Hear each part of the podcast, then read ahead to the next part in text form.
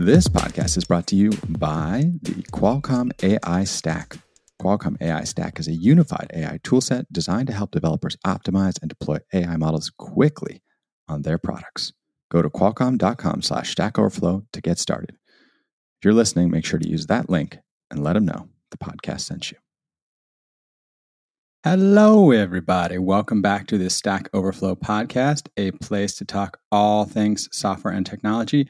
I am Ben Popper, Director of Content here at Stack Overflow, joined as I often am by the impresario of our blog and newsletter, the reformed and retired technical writer Ryan Donovan. Hey Ben, got a got a comment that somebody appreciated the increasing uh, size of my title, so keep up the good work. Yes, I like to change it up every time. But Ryan, you helped to set up today's episode, yeah. so give us uh, a quick intro on what we're going to talk about. So I I reached out to uh, Dana Lawson for a blog story.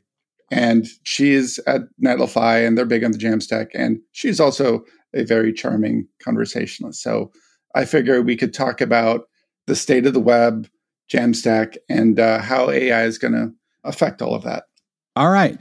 Jamstack, AI, state of the web. I am ready. Dana, welcome to the Stack Overflow podcast. Thank you so much for having me, Ryan and Ben. You know, as a long term technologist, I'm a huge Stack Overflow fan. I think I've learned most of what I know from that website. Oh, I love to hear it. We won't ask you to, to share your username or number if you have one. We won't out you on the show, but we appreciate you getting some knowledge and maybe sharing some. So, I guess, yeah, let's start with what you're doing these days. Tell us a little bit about your role at Netlify and, you know, where that kind of fits in with, as Ryan mentioned, the state of the Jamstack. Oh, well, at Netlify, I'm the senior VP of engineering, but I also dip my toes and run our technical support and customer success team because mm. I love people. I love technology and I love even more how people use it. So it's kind of cool as an engineering leader to see like the like kind of post sales cycle and get some insight. But I'm into the Jamstack, but word on the street, y'all, is Jamstack is now composable web. Uh, not oh. compostable, that means trash web, I think, but composable web. And to me, that's a more relevant definition of what the actual premise of this was meant to be. And it's pretty exciting just with everything that's happening in the space with these amazing JavaScript frameworks and these awesome runtimes that are now becoming a commodity. So it's a it's a great time to be an engineer, I think, especially with AI. Nice. It's almost like turning the web into little Lego building blocks. Totally. I think that's the perfect definition of it. And, and that's really, in my opinion, how we've de- evolved into really more being cloud native with our approach to, you know, digital products and software development. And nobody wants vendor lock-in. And it's kind of the final piece to move fast with the rest of the community by being able to have Legos that just mm. work with everything. So I love it. But I'm a, I don't know, as you can't tell, I love all of it. Yeah, I had read an article along these lines. You know, the future of Jamstack is composable my recollection was that they said, you know, there's kind of this this daunting task, composing headless sources together into a cohesive experience. So, can you talk a little bit about how Jamstack composability works to allow for that kind of cohesion? And you know, I think a lot of people, like you said, part of what they like about headless is portability, moving away from vendor lock-in, things of that nature. Oh, wow. There are so many cool ways to do it now. And this is where, you know, I was really attracted to Netlify after spending you know, about three years at GitHub and thinking about developers for any kind of development process, no matter what you're jamming on, being able to dip my toes and really focus on the web developer has been so interesting. And I think it needed that that next level of abstraction to bring it all together and have that ease of management because there's so many unfederated tools in this space and in technology.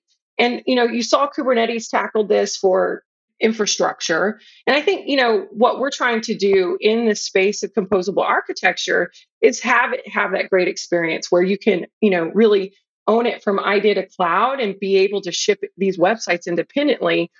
And that was the dream of it to be, you know, not only composable, but self-reliant so that you can innovate quicker. And so at, at you know, we're approaching that way of saying we know that the underlying tool set will continue to evolve and be created and curated. But how do we keep that developer experience not to change so much? Because I don't know about you all, mm-hmm. talking to developers, we don't like our workflow messed with. Once you set it in, you're like, what? What are you doing changing my workflow? and so I think that it's very important to have that view on on especially as composable architecture continues to pick up steam and headless. And with Netlify specifically, I don't know if you caught this in the news. We just uh, announced a new product, Netlify Connect. We know that one of the biggest problems is headless CMSs because it's like you want to try everything when you go into this new world, but then you have a menagerie of different CMS types. And that hasn't been tackled in a lot of ways for this type of architecture. And so we recognize that architects were stuck saying, how am I going to get an opportunity to modernize my my Jamstack or my composable stack because I'm stuck on my CMS. So we were like, you know what? Let's make it not be a problem. Let's bring it all together and homogenize it. Now you can you can move your data where you need to. So that's the way we've kind of thought about this. I don't know this final leg of of Jamstack or composable, whatever we want to call it today, because data is the final frontier of really saying how can I have this be even more meaningful than a static web page. They're no longer just static web pages. Yeah, you're, you're pulling from a bunch of data sources. was working with Jean Yang of Akita on a blog post, and she was talking about APIs almost as like low code. Do you think composable architecture is sort of moving towards like a less code world for web pages? Absolutely. I think all software development is moving towards a low no code well, not a no code, a low code approach, because you want to simplify the minutia. Like that's not what you want to spend your precious creative time. You want to spend it on the, the harder to tackle problems. And I think that if people are not developing APIs in the way that we see the modern tool set becoming simplified, like why would you why would you use that i don't know about you nobody likes reading api specs sure i mean right. maybe you do i i i'm just like man i love having one if i need it but i'm certainly not going to just peruse it in my free time and i think you know to have a really good developer experience stuff should be intuitive as a yeah, as a Ryan former, has a guilty look on his face. Yeah, as a former API spec writer. You ouch. a writer. Hey, I love them. Like it's a requirement and you want to have it in your back pocket. But developers are so lazy. Like that's why I like Stack Overflow. I'm like, I could go into our document repo, but I could just Google it up or Stack Overflow. But I, well, you got to have them there. So no, Ryan, your work is not for naught. Thank as you. a Thank you. as an SRE by heart, it is mm. it is hmm. required. I wanted to learn a little bit about your background. Ryan had told me that you were in the military, and I'm just kind of curious, what was your path to you know working in the world of software and technology? Oh man, it's such a weird story. But you know, now that there's more randos in tech, hopefully won't be as weird for a lot of people yeah. to not come through a traditional path, because I certainly did not, y'all. You know, I don't know. I grew up in the middle of nowhere out in the desert and I didn't know what I was going to do and be with my life. And I actually thought I was going to be an artist, you know, but then I was like, dang, being poor is not the funnest thing. And, and most people are starving artists. There's a reason they're saying. So I tried that out and I realized, ooh, this isn't for me. But in college, I had the opportunity to take, you know, some digital art classes, graphic design, Adobe. And back then, I don't want to reveal my age, 27 for life, but uh-huh. we, we, were really just starting to experiment, you know, in the late 90s, in the mid 90s, of really like how websites are created. And so, I, you know, I had my Microsoft front page. I got to dabble in that. Long story longer, on a whim, I joined the US military. And I was like, whoa, look at this new field. Information what was it called? We were called uh, i know my old title 71 bravo but basically information systems administrator developer something really bloated very vague right? They're like sure. we know computers are here so we got to do something with them. We know software is here so we got to do something. And my thought was wow i could be in the army and be inside because computers need air conditioning. So that's really how i got into this was sheer like a, like the developer i aspire to be incredibly lazy i was like US Army, air conditioning, computers, the secret sauce. But what really happened was I loved it. You go to like a 12 month school, you learn everything from networking to programming, and it's still the military. You're pulling like 12, 13, at least in my time, you're pulling 12, 13 days because they right. still didn't really know what to do. They're like, we have these nerd soldiers. and so it got me started on this. And I, I loved it because I got to serve our country, build the applications and manage them and learn SaaS before SaaS was really this real thing. And so that just continued on. And I got out and I ran my mouth, and they're like, okay, listen, you keep telling everybody what to do. Maybe you should be a manager. And I was like, okay. And I love people so much and I have such empathy. So it just set me on this course because I'm a very curious individual. And so I've worn a lot of hats in this over 20 plus year journey. And yeah, you know, I think that that people with a growth mindset and especially curious engineers can can do anything and, and anybody can do anything and um, it's just grit and determination. And so i don't have a very formal background. That's amazing. Yeah you got to uh, stay off the front lines. You got to serve your country. You got air conditioning and you got you got paid to learn all this stuff. You yeah. didn't have to pay them. They paid you. They paid me. And like you know did i still have to do basic trading and shoot some shit? Of course i did. That was awesome. But but it really i got the the bug because i was working in government contractings outside of this because i had a clearance. And like when you have a clearance like you get this little niche of interesting things you can work on so i work for the an enrichment facility, a uranium enrichment facility, first one in the United States since 1973, wow. which is really interesting. And then, you know, I've landed into um, just the startup world, and I've been in, I've been in startups, and then of course GitHub, not a startup anymore, because that passion of innovation and curiosity, and that's what I've been doing for the last 10 years. You uh, mentioned earlier that uh, you moved. You're, you're, now focusing on the front end wor- world. Uh, is there something that you miss just by focusing on the front end? Is there a part of the the computer world that you're like, ah, I wish I was doing this? Well, the cool thing is we're building a platform for front end developers, but it is not built, you know, compose like a Jamstack. I mean, Netlify has you know global CDN, which is content delivery network system. We have an edge runtime, which is an abstraction of you know traffic patterns, and again more networking, more more of that infrastructure type work which always scratches my itch. In addition to that, we have this web presentation platform. So it's really, it's really interesting. I get to at work scratch all the itches from Kafka to Apache Traffic Server, Kubernetes to every JavaScript framework you could probably imagine, um, because we support them all. We use them all. You know, we, we eat that that dog food on our front ends.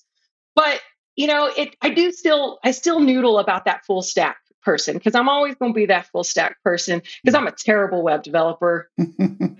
like CSS and me are not friends. Even though I have an art background, I'm just like, why? I'm more like jazz art, you know, sure. like let it flow. CSS is, is you, you know, I just write JavaScript to change DOM. It's terrible. Like you don't want me touching your stuff. CSS is just really complicated paint by numbers. I don't have the attention span to do that. Like I don't finish it. I'm like, I get to like a few. I'm like, we're done. You mentioned before that you felt like everything, you know, to the degree that developers are able to do it would move towards, you know, a low code, no code because folks want to automate. They want to move fast. They're more interested in building things and finding product market fit and getting that stuff out there. Not to say that some people won't be building new things from scratch or coming up with algorithms, but the majority of web developers, right? So what's your take on the use of, you know, AI tools whether that's in the IDE or you know you're having a conversation with it when you're trying to come up with some of your initial ideas and it's giving you code snippets. Maybe it's writing a function for you. You know, you have a bug and you ask it why, and it gives you a suggestion. How do you think these tools are going to be used by developers? And if you've used them yourself, what are some of your suggestions about how to use them well? And I'm trying not to be biased here, Ben. I was at GitHub for three years. Like I was, you know, original. I'm a leader, so I ain't going to take no credit for my wonderful engineers. But I was a part of the early discussions with Copilot with the crew. Um. And so, like, we saw this future coming. I was like, it's here. And and it's funny because we, we keep interchanging AI and machine learning. A lot of the stuff is machine learning, but I don't want to get right. semantics. Like, I'll let the internet fight that one. I just feel like if you aren't embracing the future, which is here, just like we did with serverless, like when Node.js came out, people were like, "You're get adopted." it was a slow burn for mm-hmm. Node to pick up steam you know kubernetes what we can go back and look at all of the advancements in the space like mm. ai ml are here and you should embrace it and all the things that you called out why wouldn't you as a developer want to be efficient why i don't know once again i don't want to spend any time having to do things that can be automated and just simple like and it takes minutes and effort and energy and brain power you know, because unfortunately, us humans don't have an endless supply. We have to rest, relax, and recuperate, right? Recharge our batteries. But if we take out some of that that mental need for repeatable tasks, you're opening up your cognitive load. Yeah. Right? You are. And so I say, why wouldn't you do that and spend it on something more important? You remind me of a piece I wrote. I think it was back in like 2017 or something, but it was one of the first AI systems to play Texas Hold'em at like a competitive level. And so, you know, they sent it to Vegas and it played against all these other people. And I, I remember interviewing them because the tournament went on for a few days. And one of the things that they said was like, it's just so brutal because it doesn't need to sleep. Like it comes back to the table day two, day 3 mm-hmm. day four, same as before. Whereas like I'm burnt out. You know, I've been sitting at the table 12 hours. Then I go back and think about all my moves. I try to figure out what I did wrong. The AI was just as sharp on day four as it was on day one. So ended up taking the uh, taking the pot. Exactly. So I think as humans, like it's one of the harder things to crack when you really get into a state of flow and you're grinding. You know, I don't know about you all, but like I can shut out the world. Mm-hmm. But then you come out the other end of this really productive week and you're like, I don't want to talk to anybody. I don't want to look at anybody. I just want to like once again like shut off. That's why I say like these tools can be that part where you don't so that you can actually maximize and increase the things that are important. And that's the way that I look at it. I'm not afraid of it. I'm not because I think we have a very strong developer community built on open source, and regulation will come from the developer community about putting those constraints on. We've seen it over and over and over again mm. with adoption of open source, utilizing in other ways. Like we've all centered on licensing models. You can use it this way, you can't use it that way. So I think there's going to be an interesting time with these tools for all of us, and it's not going to stop. So be a part of it and be on the good fight think about it in a good way. And that will be more interesting, I think, for a lot of us as engineers as we go into this new territory. Yeah, you mentioned about uh, licensing models for open source. Do you think that people can can actually use licensing models to like force people to do good with the software or not do harm? I mean, I hope so because I think one of the challenges with what is happening is it's so obfuscated on what's actually going on mm, and how yeah. the model models are created. And if we can come and say like you can't change the model, think about like GLP and GLP-1 and it's like you can use it, you can't distribute it and you can do this, but you can do that. I think there needs to be some kind of thinking when we we standardize. But it's an interesting one because it's a data it's a data problem, but the models dictate the types of data you're going to pull in, right? And yeah. so I feel there's an opportunity there, and you can probably see this in some places. But when you get to licensing and regulations and compliance, it's always lagging. Mm-hmm, like sure. you know, if you go through any kind of compliance as a software company, there's going to be things coming out that aren't even understood and documented yet, and so you have to kind of like figure it out as you go. And that's that's kind of where we're at. But I do feel like there can be a real possibility for the community to kind and do some self-regulation but it, it's going to take a lot of us. There's been some really interesting stuff happening on the legal side. You know there's been challenges saying this borrowed my open source code and you know it wasn't licensed for you to then distribute it you know and charge commercially.